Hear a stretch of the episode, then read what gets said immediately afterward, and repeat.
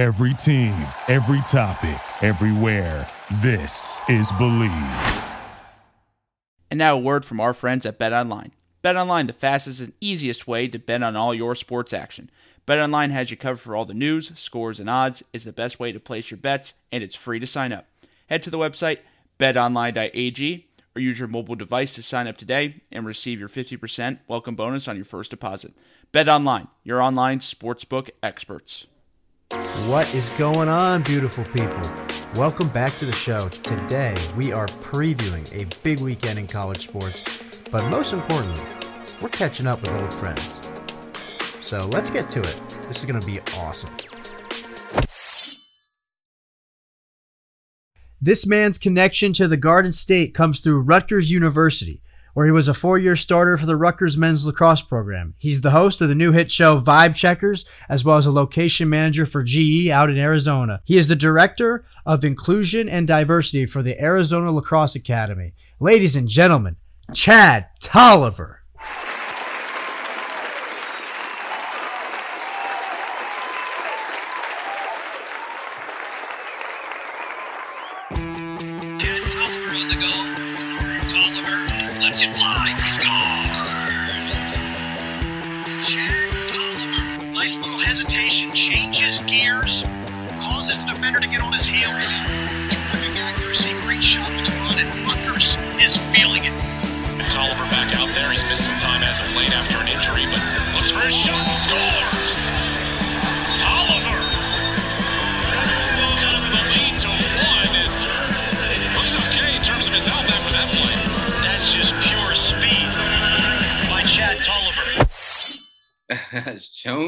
Shown. I appreciate that intro, man. You practiced that. I could tell. You were too hyped for that. You practiced that one, huh? Oh, I, I Love it. had to, man. I love it. I love it. I love it. What's going on, man? Not much, dude. We're just here ready to catch up with you, man. The, the the title of this episode is Catching Up with Chad Tolliver. It's been a while since we've all been in the same room uh, shooting the shit. So listen, man, uh, we're gonna talk a little rut lax, a little bit about yourself and what you're up to, man. What's going on, dude? Like, uh, you just moved out to Arizona. What's the what's the life uh, the life change, the lifestyle been like? Man, it's there? hot as hell out here. It's like 103 every day. Uh, but no, it's it's completely different, man. It's uh it's a different kind of environment. I'm still adapting. I've been out here for about four months now. Um, so I run the uh, Phoenix market for single family ARDs, a little bit of multifamily, um, and hotel motel. So that that's been fun. I've been learning a lot, adapting, um, still trying to figure a lot of stuff out, um, meeting some cool people, um, and just uh, processing it one day at a time. Hell yeah, brother. What's up? So what's the biggest difference um, out there in Arizona compared to Kentucky? Because you were out there for two uh, two years, I want to say. Yeah, I was out there for like two and a half years. So I was only supposed to be out there. I was actually out there for like, yeah, it was, it was practically three years.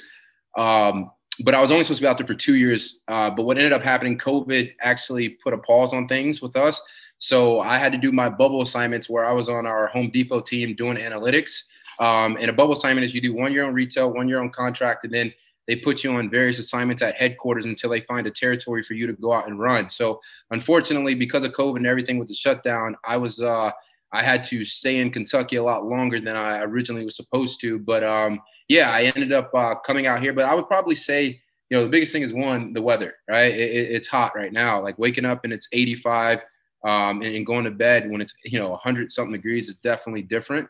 Um, I, I wear my CamelBak everywhere I go. Uh, you will never catch me without it. Uh, it's super uh, hot, but everyone's friendly out here for the most part. Scottsdale is super dope. Um, it- it's a fun place to be. Uh, I'm about to get into like golf and stuff. Like I'm into hiking now and weird shit that I probably never thought I would be into. Um, I'm meeting cool people, man, and it's just uh, life is just moving on, bro. It's just it's just continuing to uh, keep going. So yeah, it's it's it's been fun. So you're you're outside the Scottsdale area then? Yeah, I live in Old Town, so I'm literally in the heart of Scottsdale, um, where all the magic happens. So uh, I, I'm in the heart of Scottsdale, man. Uh, it's fun. It's super hot. Yeah, and it's uh, it's interesting. no, no, that's awesome. No, I'm glad that you're doing well and everything. So, I mean, probably it's a really awesome place out there. But um, let's get into some Rutgers lacrosse. I mean, obviously, what are your opinions of the 2021 season so far? I think like from top to bottom, um, there's a, well, I have a lot of opinions, right? Um, one thing I'll say is that like for those guys, uh, I, I can honestly say um, I think this is the best team that Brecht's ever had on campus. Um, and I say that because one, I think this team plays to win instead of playing not to lose. Um, Jimmy has this defense like you know when Jimmy was the you know originally hired as a defensive coordinator, I was skeptical of it, right? Because prior to him just making that leap, um, you don't see that very often, right? But then you you start thinking about the work that he's put in and uh, just kind of being there and and just knowing the guys and, and just knowing how you know Rutgers just is as a whole. Um, you know, he deserves it. So his defense, I think, like if you look at, you know, what the defense has been able to do, especially with losing as many faceoffs as they did against Lehigh, you look at that, you you just they're relentless, dog. Like you got you got guys down there. I mean, you you got Bullet down there who's who's been there, been through it all. Uh, Felix, you know, watching him grow into the monster he's become. And I mean, and, and when you got a God between the pipes, it's a lot easier on you as well. So I mean, watching those guys play, they don't play to lose. They have the kind of like FU mentality that I don't think we ever had.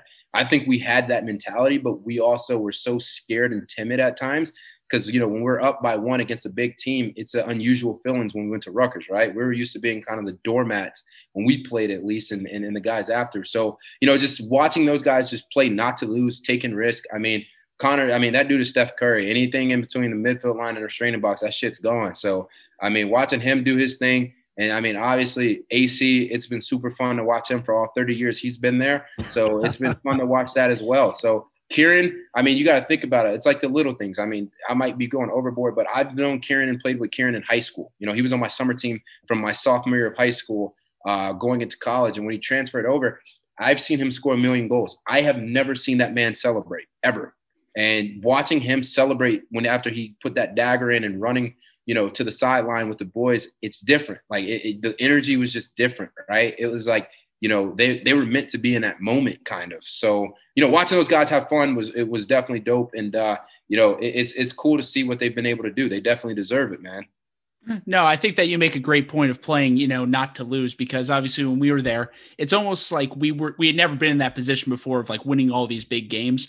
So when we were in that position, it's almost like, oh my God, we're here. Like I guess that we can't like piss this away and that we're gonna play timid and we're gonna play not to lose. But these guys, they know that, you know, like AC and Bullet, it's their last year to actually do something. So it's just, you know, throwing caution to the wind and doing all that they can to actually win a game. And I think that's what you've seen. You know, they're eight, they're nine and three, and they're going to the quarterfinals of the NCAA tournament.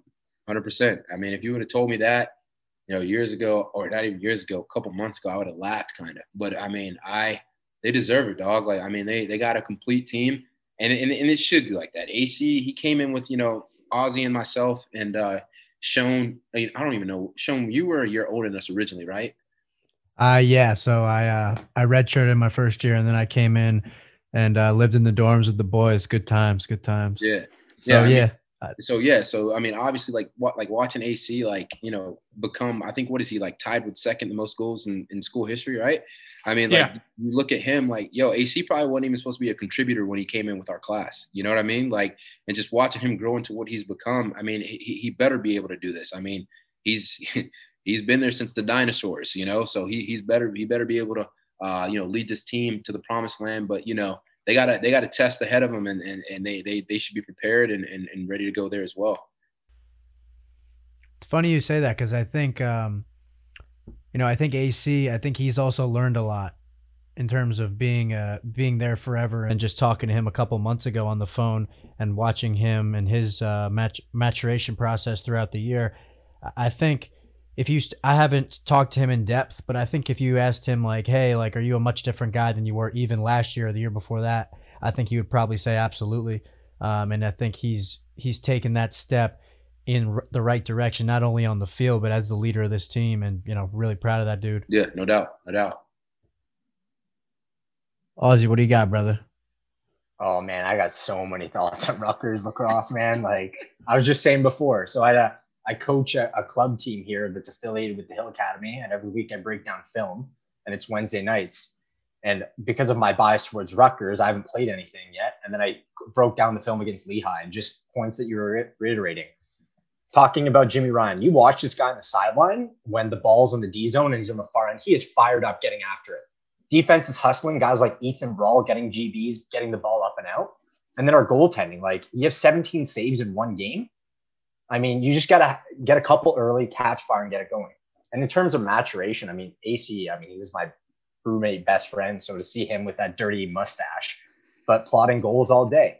Um, and they're just exploiting offensive midfielders who are coming back on the D zone all day long. So this weekend's a huge test. And now it's going to be like, we made the quarterfinals. Are we here to do damage? Or are we just happy to be here? So they need to travel well.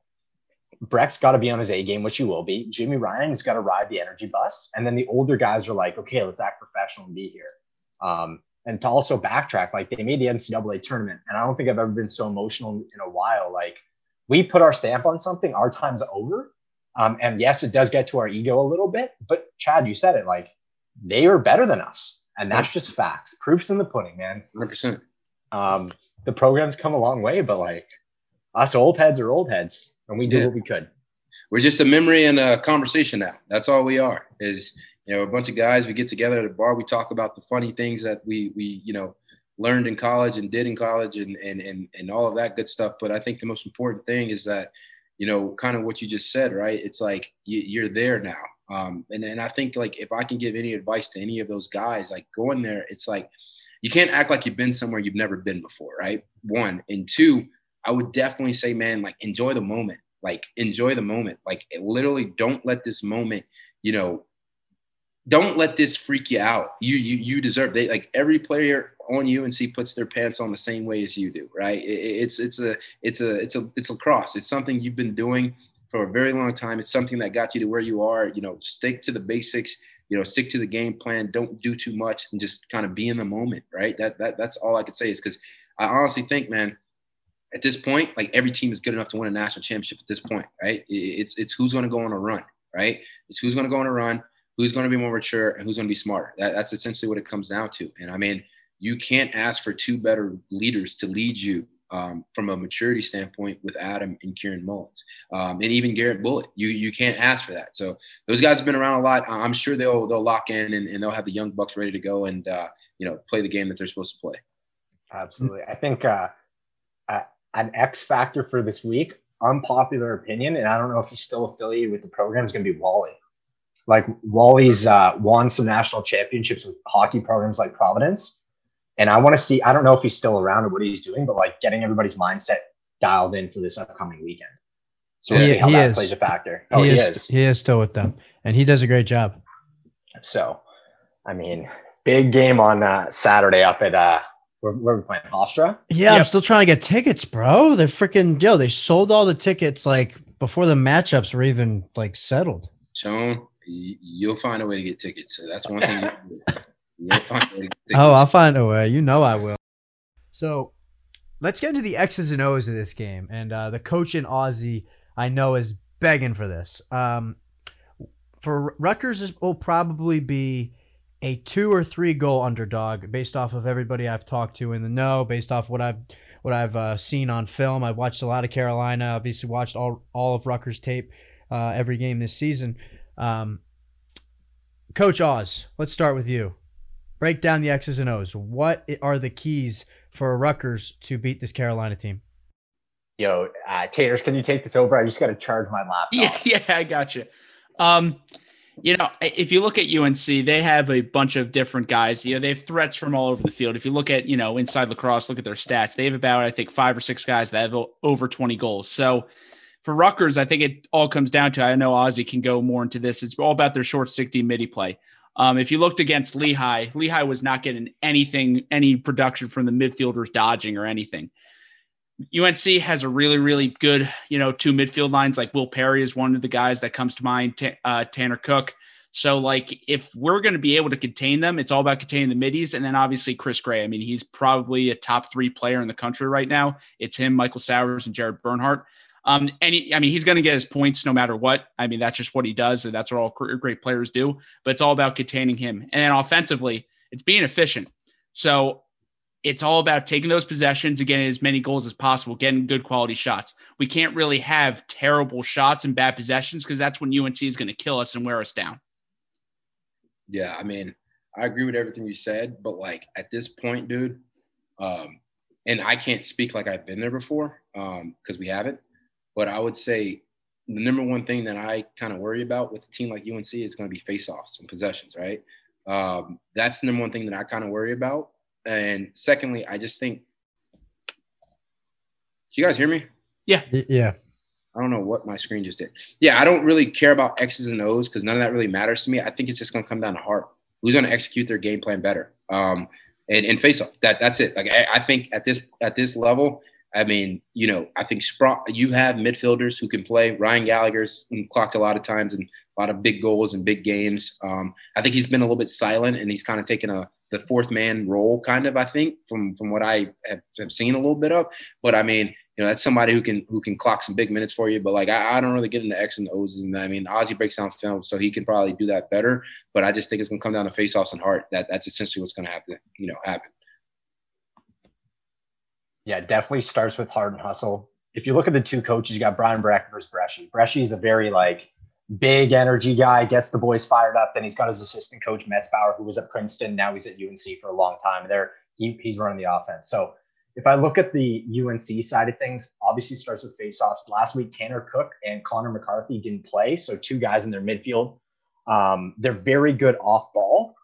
I think our defense matches up pretty well against them, especially with the short stick from an athletic standpoint. I can see them inverting us a little bit. Where I think the keys are going to be once again faceoffs, and then with the attack unit, like one of our attacks going to draw the third pole and just whoever it is have a day and go at them all game long.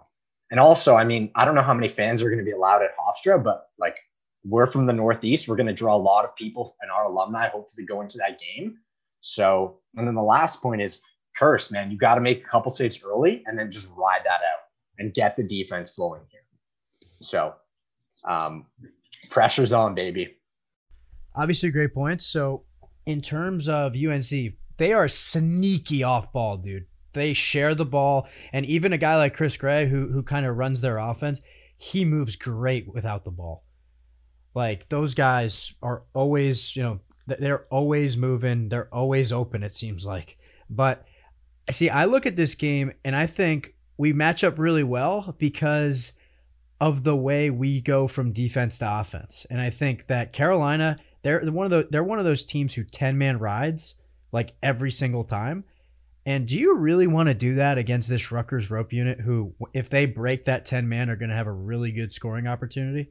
So, I think it's going to come down to are they going to change what they do for us because teams don't ride us. I don't think Rutgers has. I don't think teams have really rode Rutgers for like the last five six years since uh since the NASCAR kind of got installed in back in 2016. I mean, we've always been one of the better clearing teams, and I think you know that's going to be a big big opportunity for us in the early offense. And then when I watched UNC, they struggled in those gray area situations against Virginia. They played Virginia twice. They beat them 16-13. They lost 18-16.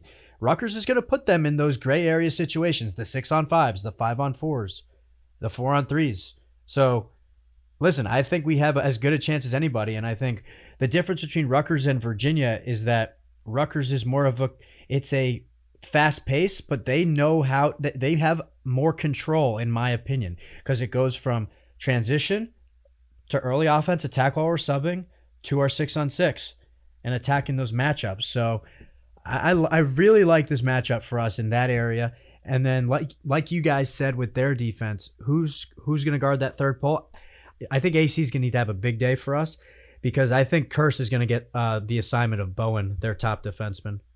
You're bugging. No, that dude is going straight to AC he's going straight to AC. I mean, I, I, I like I like Kirst. Like I, I, bro, I I think he can shoot the crap out of the ball, but I, I mean, I, I, don't know if he's a volume shooter. Like I, I don't really know. I don't think I've watched a lot of his film. Um, he's good at what he does, but I think if you just overall you look at you know AC against Maryland, against like big like AC, you you have to respect him. Like you, you just got to. I mean, and, and, and honestly, you got to respect Kieran. Like Kieran's like a silent assassin. He'll give you three and two, and you won't even notice. Um, but yeah, I mean, I, I don't know. I'm not a coach, so I don't really know who's going to draw the poll. But I mean, if I'm a defensive coordinator and I'm preparing for Rutgers, my my number one, you know, objective is because AC can dodge. Like, you know, he, I don't know how his knees are holding up, but he can do it. Like, I, I he's He looks a lot better than he Yeah, has. he, he looks quicker laterally. Like, I mean, you know, he, he he can do a lot of things that I've never really seen him do. Um, so yeah, I, I I would put that first poll on AC if I was a D coordinator. But yeah. Well, I just think the matchup with Bo- Bowen's a big dude and Kirst is a big dude, and Kirst has be- eaten up everybody this year except for uh, Grill. Mm, I'm kind of torn between both. I mean, if you look at Kirst's goals the past couple games, two of the goals in the last game were straight off faceoffs, and uh, two in a row from Dehenio. So I mean, we'll see. But your your point about us exploiting UNC in the gray area is going to come clutch because I rem- remember Tim Rotan saying about saying about us in 2017. He wrote in an article. Rutgers is the hardest team pr- to prepare for because you don't know what you're going to get. So how is UNC preparing for us this week? Because our D middies can play offense, whether it's NASCAR, Subway, and for those listening, like it's just different methods about how we attack you. So if we can make saves get up and out, like we're gonna be lethal. Well, that's another thing, dude. stops first. That's another thing. Colin Kirst's ability to, to for outlet passes when Carolina Carolina's not gonna be able to 10 man us. Like I, I just don't see it. Yeah. But I, I- well, we have to be efficient with possessions, though. I mean, that's what we did with Lehigh. Like, eventually, like I know you guys watched the Lehigh game. Like, they zoned us. They didn't even like you know ride us. But like by the end of the game, like we had so many more shots than them, and that they were the defense was just tired. So we we have to be very efficient with the possessions we get because the faceoff X is always going to be a question mark for RU. So as long as you know we bet get stops, can play in NASCAR, but get good shots for them, that's how we're going to win the game. That's how we're going to be able to attack them. Well, John, don't count out my man John Dehenio, bro. He's a baller. When it when it matters, he shows up, man. And he's Uh, got yeah. I, I like that, and no disrespect to him, but I think like you know he was losing the clamp, and I'm not a face-off guy. He was just losing, but like his heart and hustle after Oh yeah. is what like makes up for him being a good face-off guy. You know what I mean? But I'm not, and I'm not saying anything bad. Like I'm not trying to you know down talk the kid by any means, but I mean you know he, I- if if everyone could play like him in terms of like after when that ball's a 50-50 GB, then yeah, they're they're gonna his he has a big heart. So it seems I'm not a face-off guy. So the face off stat, the face off stat and the possession stats. The face off stat was a lot worse than the possession stat against That's what Lehigh. Because of the hustle after. The, yes, the- we we did get the ball, and then we we actually I think had the ball more than Lehigh did. Now that took a lot more work because of losing the clamp and and the the actual face off. But in terms of the possessions, uh, you know, it was pretty even. If not, Rutgers had the ball more. So you know, John has a big future. Don't don't count him out ever. One of the best athletes in Division One at that position. He's got double digit points. He's got ten points. Holy. I'm not counting him Buddy, out. more than me. and me. See, yeah, me too. I mean, more than me in my career. They just had that NJIT goal. It was no, it's zero. I thought you scored a goal at NJIT. Oh, that was no, Liam, you're mixing me up with Liam. That was Liam. Remember that? Liam King. Yeah, 29, not 28, Chad. Yeah. Yo, Chad. So uh obviously, you know, Knights by 90 against Carolina. But yo, let's let's talk about, you know, the good work you're doing, you know, with the new hit show Vibe Checkers, man. How did that start? Let let I I've, I've yeah, listened to so so I met Mark Ellis uh, at the bubble last year uh, for the MLL, and uh, somebody recommended it. Someone was like, "Yo, like you need to start talking to people," because I was just talking to so many people at the bubble, and I don't remember who it was uh, in a conversation, and they were I was they were just like, "Yo, you should make a podcast," just like shitting around, like messing around. Um, and I was kind of like, well, one, I've always wanted to make a podcast. Um, and two, I was like, why would I do that? You know? And then I kind of thought to myself, I was like, well, if I'm going to do this, I need someone to do it with, right? Um, and so we kind of came to conclusion. We were like, listen, we're two different kind of breeds that don't really fit the narrative and, and kind of that, that, that culture of lacrosse. And I was like, so why don't we try and, and bring some taste um, to kind of lacrosse culture that we've always talked about. We want to see change and this and that and all that good stuff. And I was just like, yo, let's just get people to come on here and just talk about their experiences. Um, and let's make this fun. Like, let's not be so professional. Uh, and Mark wanted to kind of make it a little bit more professional than it was. And I was like, no, I want to crack jokes. I want to lighten the mood and I want people to get to actually know what these people are like um, instead of just you know social media and, and and stuff like that. So he and I came together um, and we, we hit it off and and we just started having fun. And then some I kind of took a break for a little bit with moving and just some stuff that was going on. And I kind of took a break from it and uh, I was actually going to be done with it for good. And he called me about a month ago. And he was like, yo, he kept calling me consistently. He was like, yo, like constantly just like, hey, let's get it back. Let's get it back. And I'm like, yo, like, I, I'm, I think I'm kind of good right now. Like I, and then, you know, someone else called me and was like, yo, like you need to be back. Like it, it you know, it, I kind of want to hear you guys communicate. Um, so I just brought it back and I was just like, all right, forget it. Let's, let's have fun.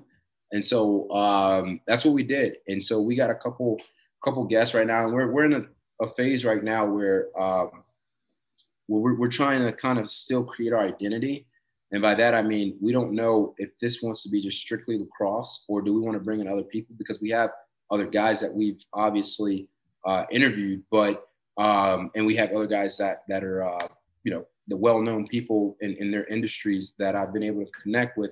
And, uh, you know, we have them, you know, slotted you know, for a podcast, got the approval and it, we want to come up. But I, I don't know if I want to, you got to find your niche and kind of stay in that lane, right? Like, you know, not every lacrosse guy is going to want to hear it from like DL Warfield or Waka Flocka or someone like that, right? Not, it's like, you don't, you got to find your niche. So, uh, you know, so yeah, so we brought it back and we, we've been having a good time. And, and this week, I think we'll have uh, uh, Palasek come on, Tommy Palasek, and, and talk about some cool stuff. And then, you know, we got some other people coming on uh, as well. So, you know, we just we just talk, man. It's, it's, it's, no different from us, you know, communicating off the you know off the camera and or you know at a bar or, or club or whatever. We just you know get people to have fun and and tell us about their experiences. And, and I think like everyone has a unique kind of situation and story, right? And that's uh just like I want you to be yourself when you tell. You don't got to be all like professional and and buttoned up for us. Uh, just kind of get on there and fucking talk, you know. So that's kind of what we do, and uh, we have a good time. And Mark's a good dude. I've learned a lot about Mark. Um, and I learned a lot about myself just kind of talking to Mark, kind of similar, uh, you know, backgrounds and stuff like that. So it's been super fun. It's funny. I think we're in like the same process too with this show, just kind of trying to find our niche. You know, we're a Rutgers show, now we're a Jersey show, right? I thought you'd agree with that, right? Right? yeah, no, I, I completely. I mean, that's all what podcasting is when you first start. You're just trying to find out what your co-host is doing and just what you're trying to talk about. So obviously, you know, as you know, you do it more like like Alex and I have, like it's eventually it's going to get better and be the product that we want to be. So I mean, it's an awesome experience, and I'm sure that you're really enjoying, you know, doing it. It's ever changing yeah. too, right? Like like like the the producers uh of the Bleav Network, they do a great job. They they said to me and Ryan, they were like, "Yo."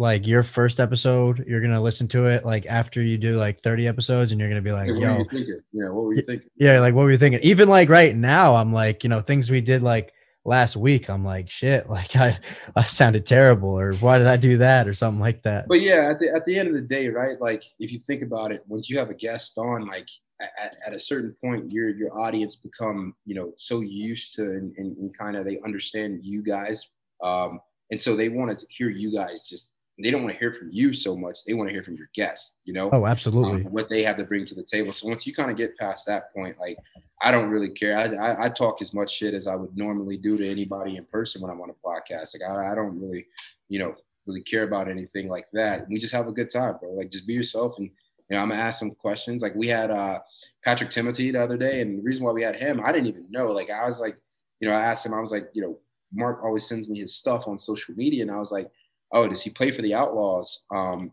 and I didn't knew nothing about him. Um, and so I thought it was, you know, I clicked on one of his uh, Twitter's um, uh, videos and it had like 10,000 views. And I was like, all right, this guy's obviously training for the NFL and fucking PLL. Like, let's get this guy on. And, um, you know, when I say NFL PLL, he was just trained so hard and does so many like workouts that like you don't normally see your typical lacrosse guy doing. Um, so I brought him on and, and like his story is just fascinating. Picked up a stick at 17 and just learning so much about him. Um, and then kind of just seeing those common parallels between like, you know, he and Mark and, and stuff like that, that, that go, you know, with one another is, uh, was super dope. So yeah, I mean, I, dog, everyone has a unique story. I, I mean, everyone that I've uh, been able to, you know, communicate with has a, a, unique story. And it's just like, well, what part, you know, what do you want to hear from them? What do you want to learn from them? And uh, we kind of attack it. So it's fun.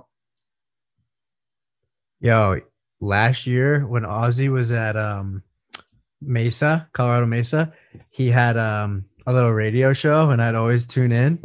And I tried to call in, but he wouldn't answer the phone for me. Yeah. Jeez. Can't yeah. say that's a shocker. Yo, should, should we? Yo, we should have callers on this show. Oh, What do you think? Yeah, it'd, it'd get a little rowdy.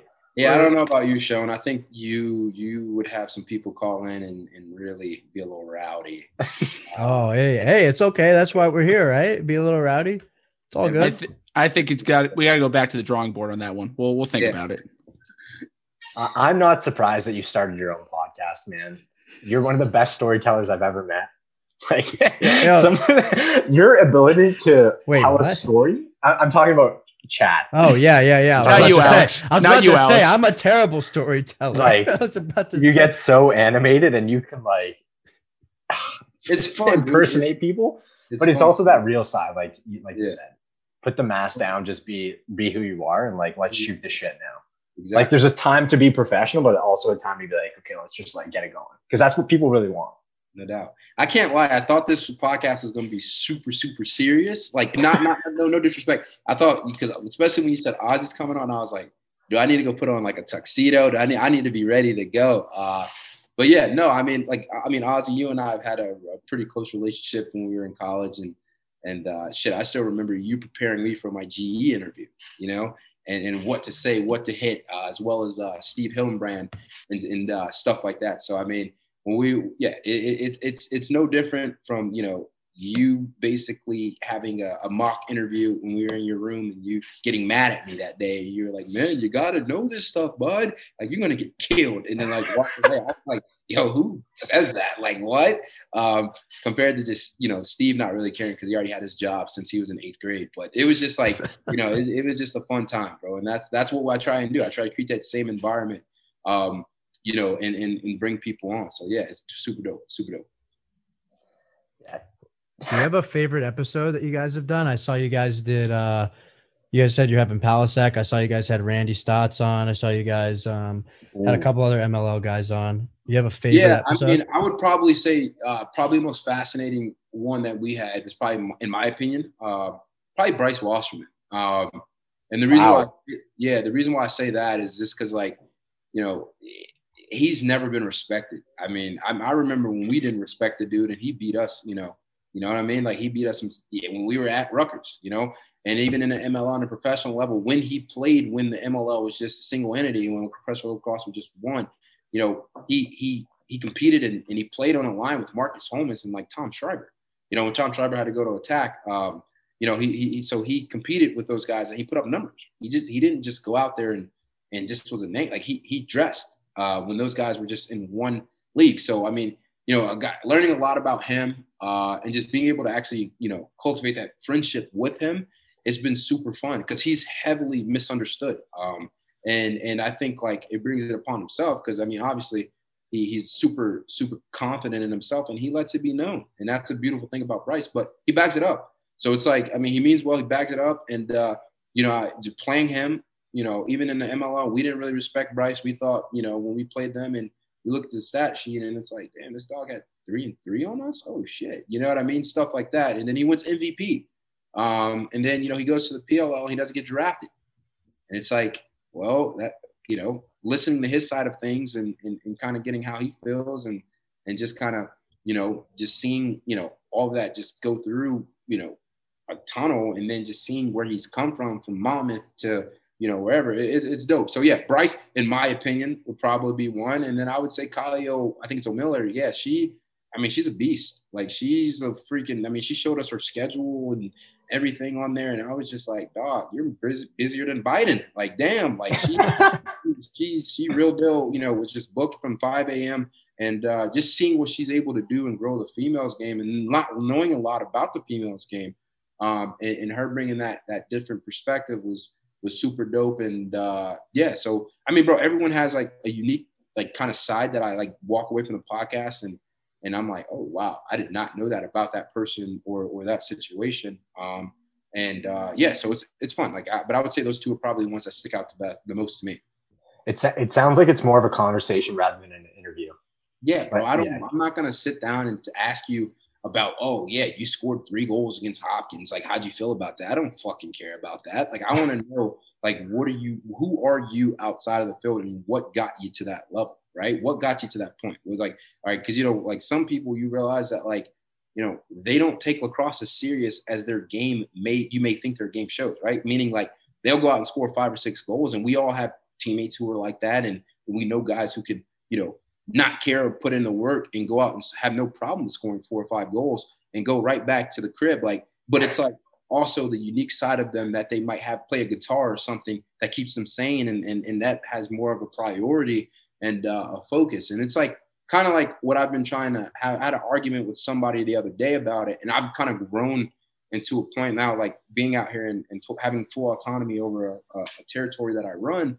I'm like, you know, I think back to it and I'm just kind of like, you know, you, I work with so many characters uh, to where it's like, you got to just let everyone do their own thing as long as everyone's holding their weight on their end and, you know, everyone's rising to the occasion and far above and, and, and doing what they're supposed to do. Like, you got to let everyone just be themselves. Like, I, I deal with people where I'm like, you know, I, I'm like, damn, I don't want to talk to this dude today, but I got to make sure he did his assignment right? Or I got to make sure I deliver on my end, or whatever it may be. Um, and so, like, what that being said is like what I think, like Sean and I spoke about this. You sometimes see like everyone wants each other to be a clone of that hardworking individual, and I think it kind of kills the creativity of that person being themselves, right? To where it's like I might like like I might like someone um, because what they're able to do on the field, but they might not they might not care enough to put in. They they they work hard in practice, but like they might have so much stuff going on, like to where it's like, for example you look at uh, uh, Michael Jordan, and then you look at Dennis Rodman. Like people knew in order to keep Dennis Rodman sane, you had to let him go out and let his hair down after they won. Like it wasn't just, but it's it's like they knew when he came to when he was at practice, he's going to be the first in sprints. He's going to do everything he needs to do. He's going to put in his work when he needs to put in his work. But it, it, and so it's like dealing with that. It's like learning other people have like other things that they like to do. They have other like they they love doing other things. It's like I didn't know that. I thought you just played wall ball all day from your Instagram. Like, no, I like to surf. I surf more than I play wall ball. I surf more than I play lacrosse. I'm like, damn, I didn't know that. You know what I mean? Like, so, you know, being there and, and seeing and, and starting to just learn that, that kind of, you know, different side of people it's been the most fascinating part for me about kind of like having that podcast. You know what I'm saying? Yeah, it's like uh, life outside the game. And that's something that I really struggle with about cloning. Like, you expect people to be bots and act this way and the standards this way but at the end of the day, the standard's this. Yeah. But the way you treat people, it shouldn't.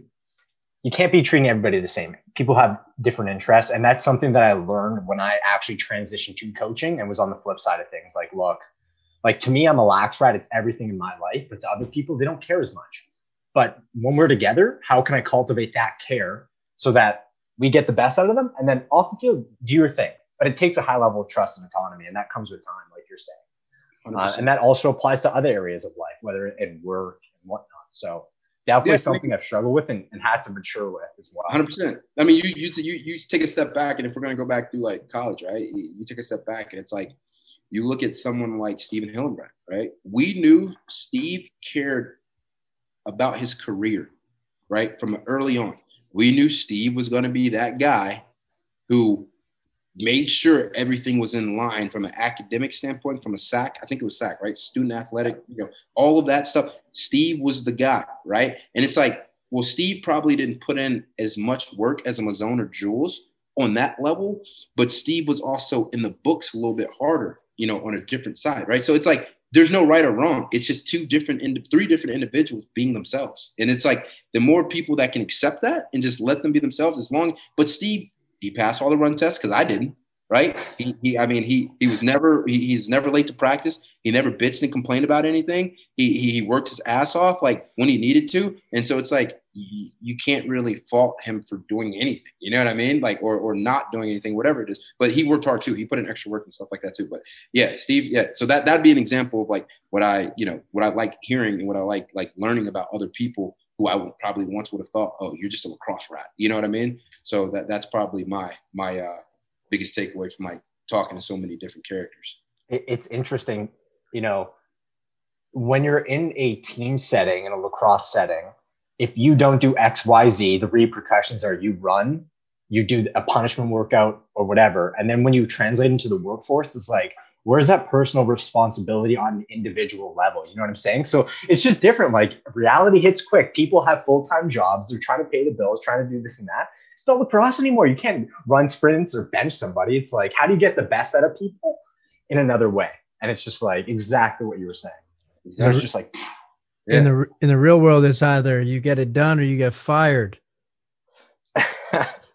subjective. People can ride it out, but Yeah, uh, yeah.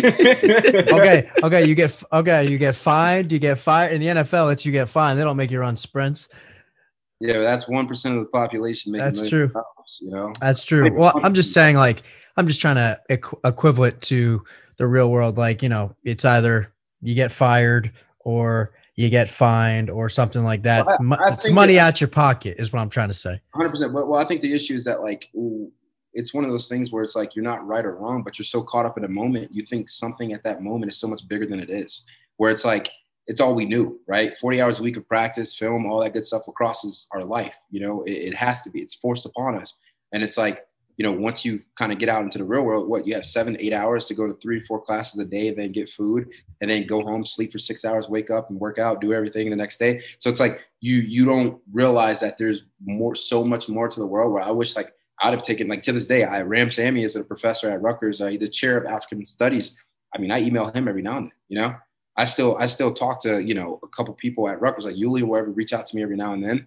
Um, but you know, it's like it's it's one of those things where it's just like, man, like it, it just comes with growth, dog. Like you, these are things that like you know, Brecht's not going to tell you not to like focus on lacrosse twenty four seven. His livelihood, you know, is is is is a head coach. That's what he does for a living. He's going to tell you, I want you to be the best lacrosse player you want, you know, and and and mold you into being the best professional.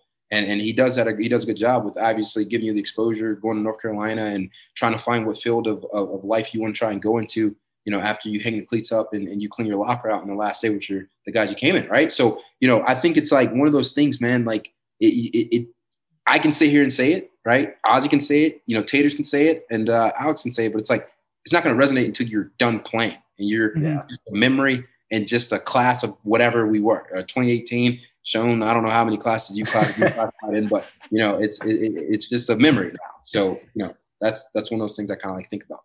it, it- at the end of the day, when you reflect, you, you may disagree with this, but to me, it's like your experience, whether your experience is what you make of it.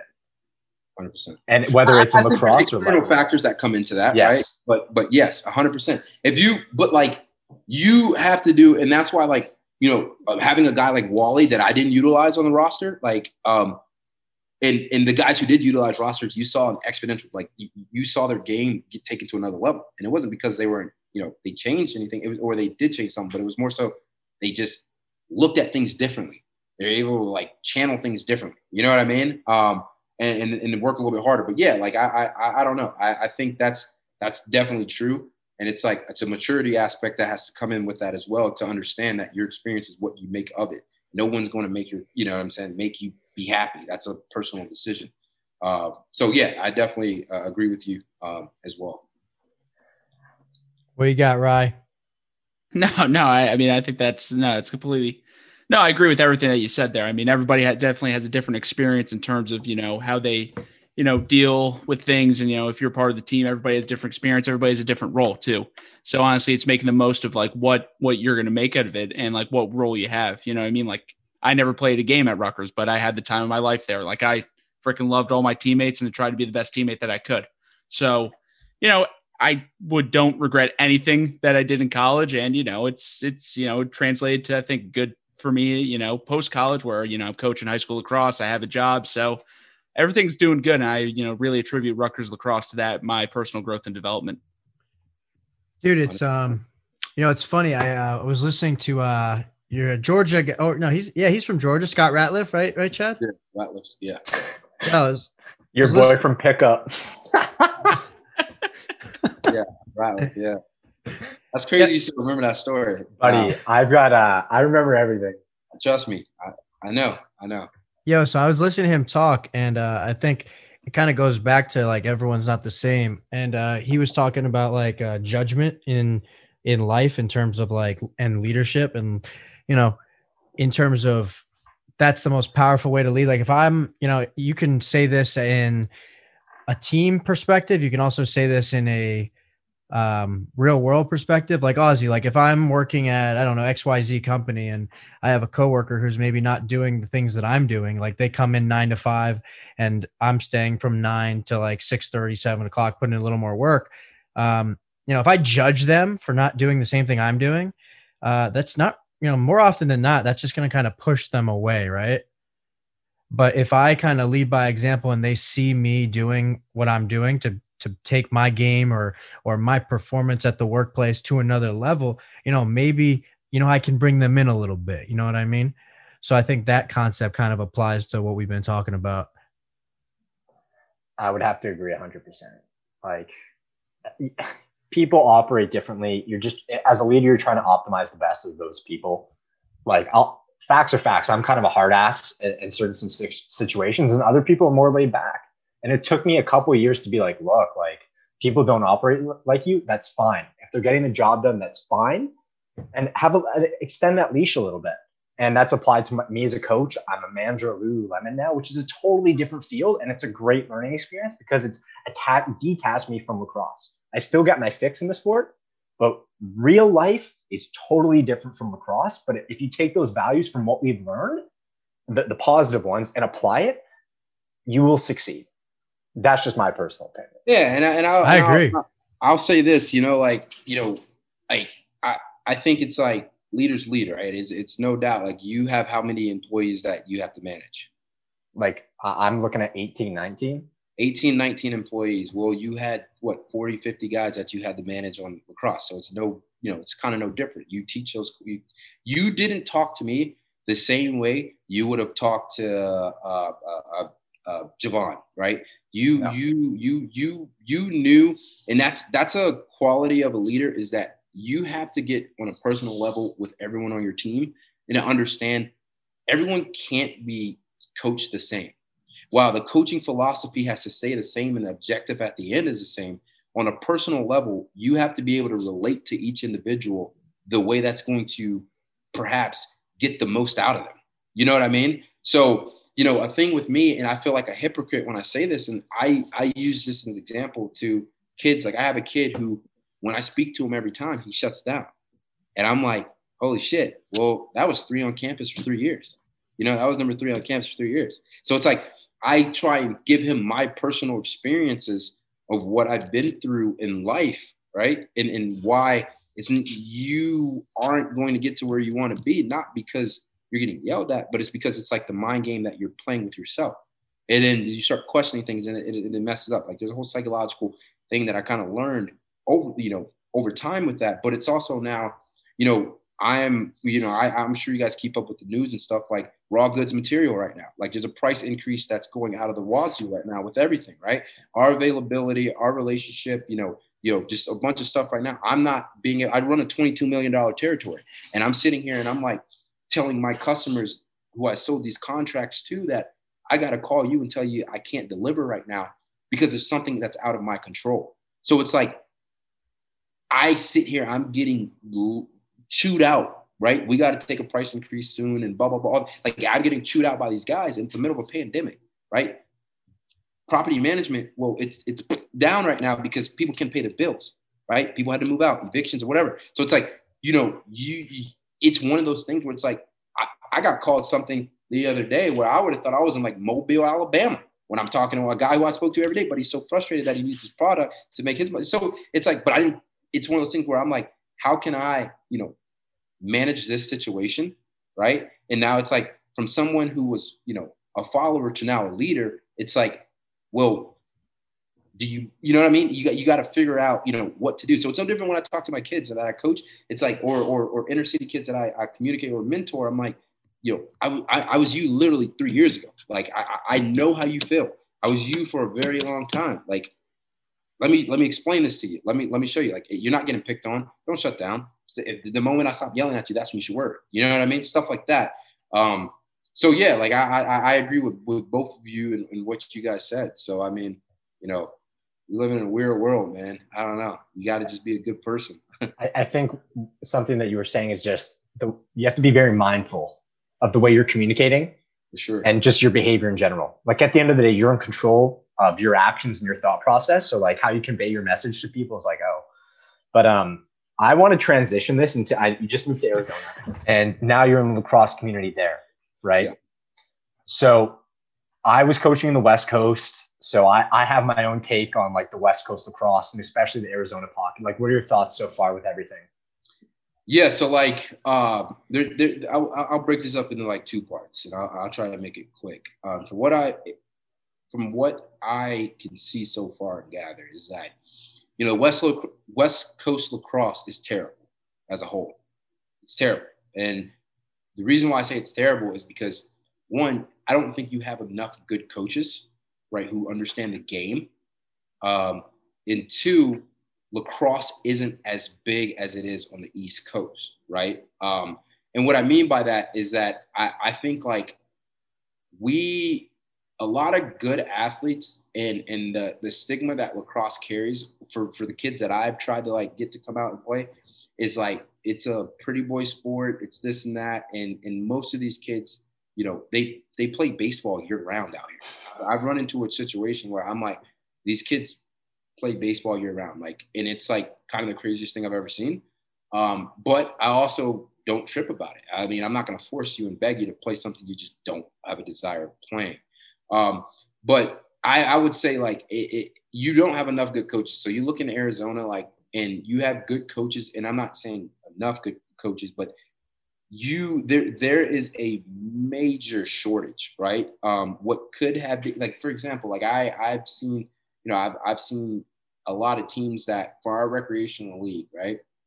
There's a lot of teams in the league, and I think like maybe if I'm not mistaken, like a handful of guys probably played, and a lot of guys are just dads just off the street, you know, who got the uh, basically a girl stick as a stick, like no pocket, you know, just carries that thing wherever it goes. You never see a ball in it, just just just just ground balls, you know, and, and teaching them, but no one really teaches them the X's and O's of, of lacrosse. And so I think that's like a major, major issue. Um, and I would also say, to be honest with you, from like what I'm starting to see, because like I, I don't understand it and I don't know if it's ever going to make sense to me, but the lacrosse, I would say the a- AAU, right? You have like AAU is all money and politics. That's why you see these big corporations get sued right? You see Nike getting sued for giving a team this much money. You see Adidas getting sued for, for giving his kid a discount. You see the guy who decided not to play college and just went to the Puma, you know, factory or, or Puma headquarters and just worked out there.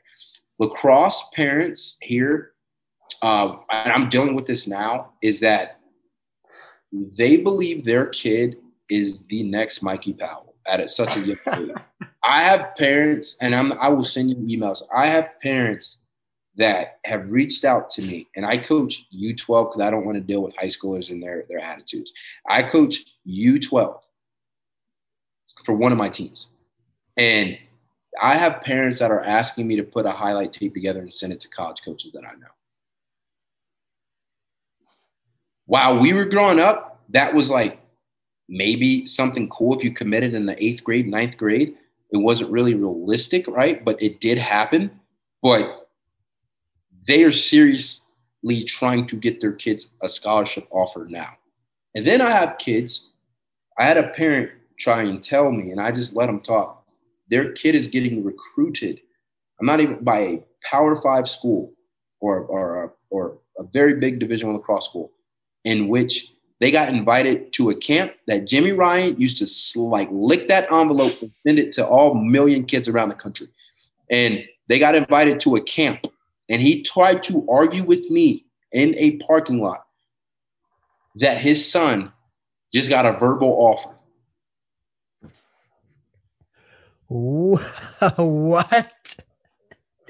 Yeah, we won't even look at 23s right now. It's all about 22s. Doesn't understand anything about NCAA deadlines or anything. I said, you know what I said to him? And I I, I look back at this and I said, damn, Chad, you shouldn't have said it. I said, when is he going to commit?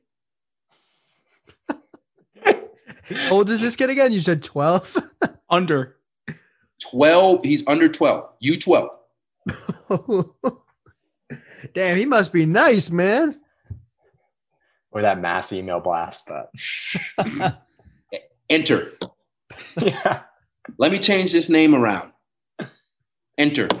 You know, so no, I mean, I, I think like you know, it's just so far behind, and it, I think it's a, a shortage with good coaches out here. But you know, I think like you know, for me, like I so I took a role with AZLA, and what I'm doing, like I basically committed to myself, and I give no craps about the professional level of lacrosse anymore. Um, my number one objective is to get as many minority kids and or just kids in general, right? But my main focus is minority right now. My number one focus is to get as many minority kids to college. That I don't care about anything else. What they decide to do after college is cool. I want to see them walk across the stage knowing their mom and dad doesn't have to take out a loan or whatever it is. And, and, and there is hope. That, that is my main focus right now. Um, my main focus is also to grow the game in any way that I can. You know, if I were to show you my phone, like I, I, I don't know how, like I, I have two cell phones and I have a work phone that I use 90% of the time. And then I have my personal phone that I use a lot as well. If I were to show you my personal phone right now, it's probably 300 text messages.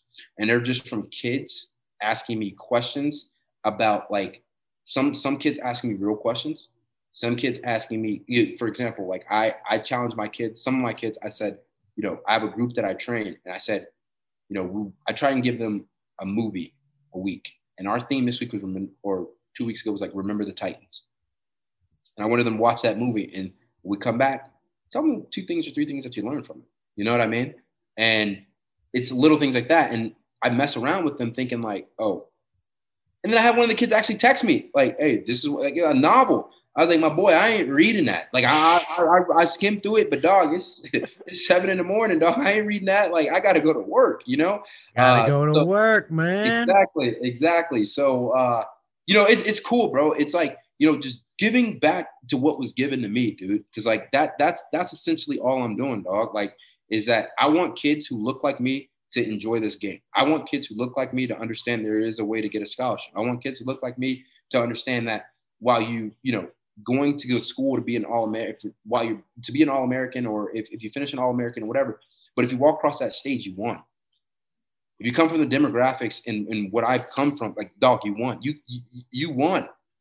Like you you you are a household hero, right? If you're the first to go to college, like I was, like in my family out of six, like you won like you're you're a hero. And so I'm getting that kind of and you know trying to install you know kind of instill that into them. And and and while I just this was just announced like we we got in with the girls and boys club. So we'll be doing stuff there and we got in with two inner city schools and we're trying to see how COVID will play a factor in that. But we have hope at the end of this tunnel when things open up. So you know bro shit is great. I, I can't I can't complain dog. Like um, you know, I got a, a, couple other things that I'll that'll be announced in the next couple weeks that that I've been working on like pretty hard with some guys. Uh, I don't know if you guys remember him, Lane Odom and Sammy Bammy Boye, who played at Hopkins. Those two have been been working with me on a project that I've been working on. That's uh, that's gonna come out here in the next couple weeks. But it's fucking dope, man. I, have been I've been I've been learning a lot, meeting some super dope people out here, and uh, just just just having fun. Just just just literally trying to have fun with it. Uh, so yeah. And now that the um with the Arizona um, Lacrosse Academy, the your official title is uh, Director of Inclusion and Diversity, correct? For sure.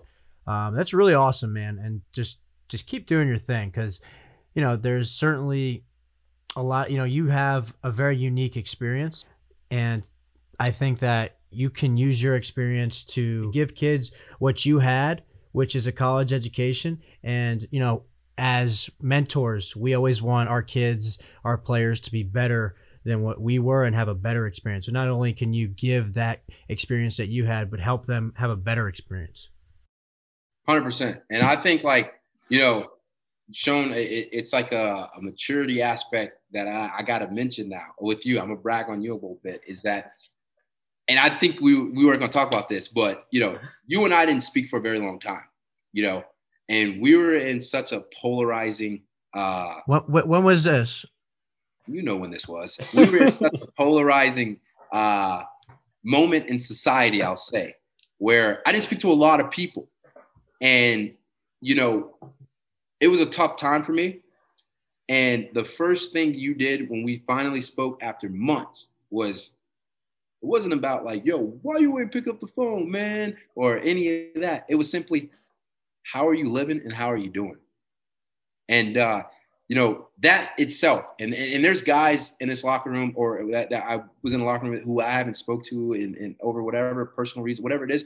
And it's like, we will always have that scarlet kind of connection in a way of where it's like, we'll always be able to connect in a way where it's just like a brotherhood.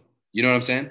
And, and it, it, it's beautiful to see, um, and it's super dope. So I got to applaud you on that. That was uh, that that you are a very very great dude. Um, and the first thing you asked me, the third question you asked me was, "What can I do to help?" And it's like, you know, Jesus, like, damn, Sean, I ain't talked to you in a year. What you what you need help with? Damn, like you know, it's like, but it, it, it's it's an amazing thing to see, and it's like well, you start shooting out all these ideas and then all of a sudden we're on the phone for what 35 45 minutes and we come to a conclusion what i i thought you should do and and what you think. And it's just like you were in the right spot to help people with coaching. And i'm so glad to see your career go the way it is. So so like i got to applaud you for that. I, I knew i probably should have probably not said that on the on this little podcast but yeah i gotta i gotta give you a, a, shout out for that too. So keep being yourself bro. Keep being oh, yourself. thank you man. And, and i certainly do appreciate that. And certainly um, you know, one of the things I said to you in that conversation was, um, you know, the bro, you know, and this comes back to the judgment aspect, right? Like the brotherhood was real for me. Like it was really freaking real. Yeah. So like, you stayed for 30 years. Yeah. Yo, so for like, for, for people, you know, the thing I got out of that conversation was like the judgment aspect we talked about. Like, like just because it was really real for me like doesn't mean it was as real or real at all for anybody else.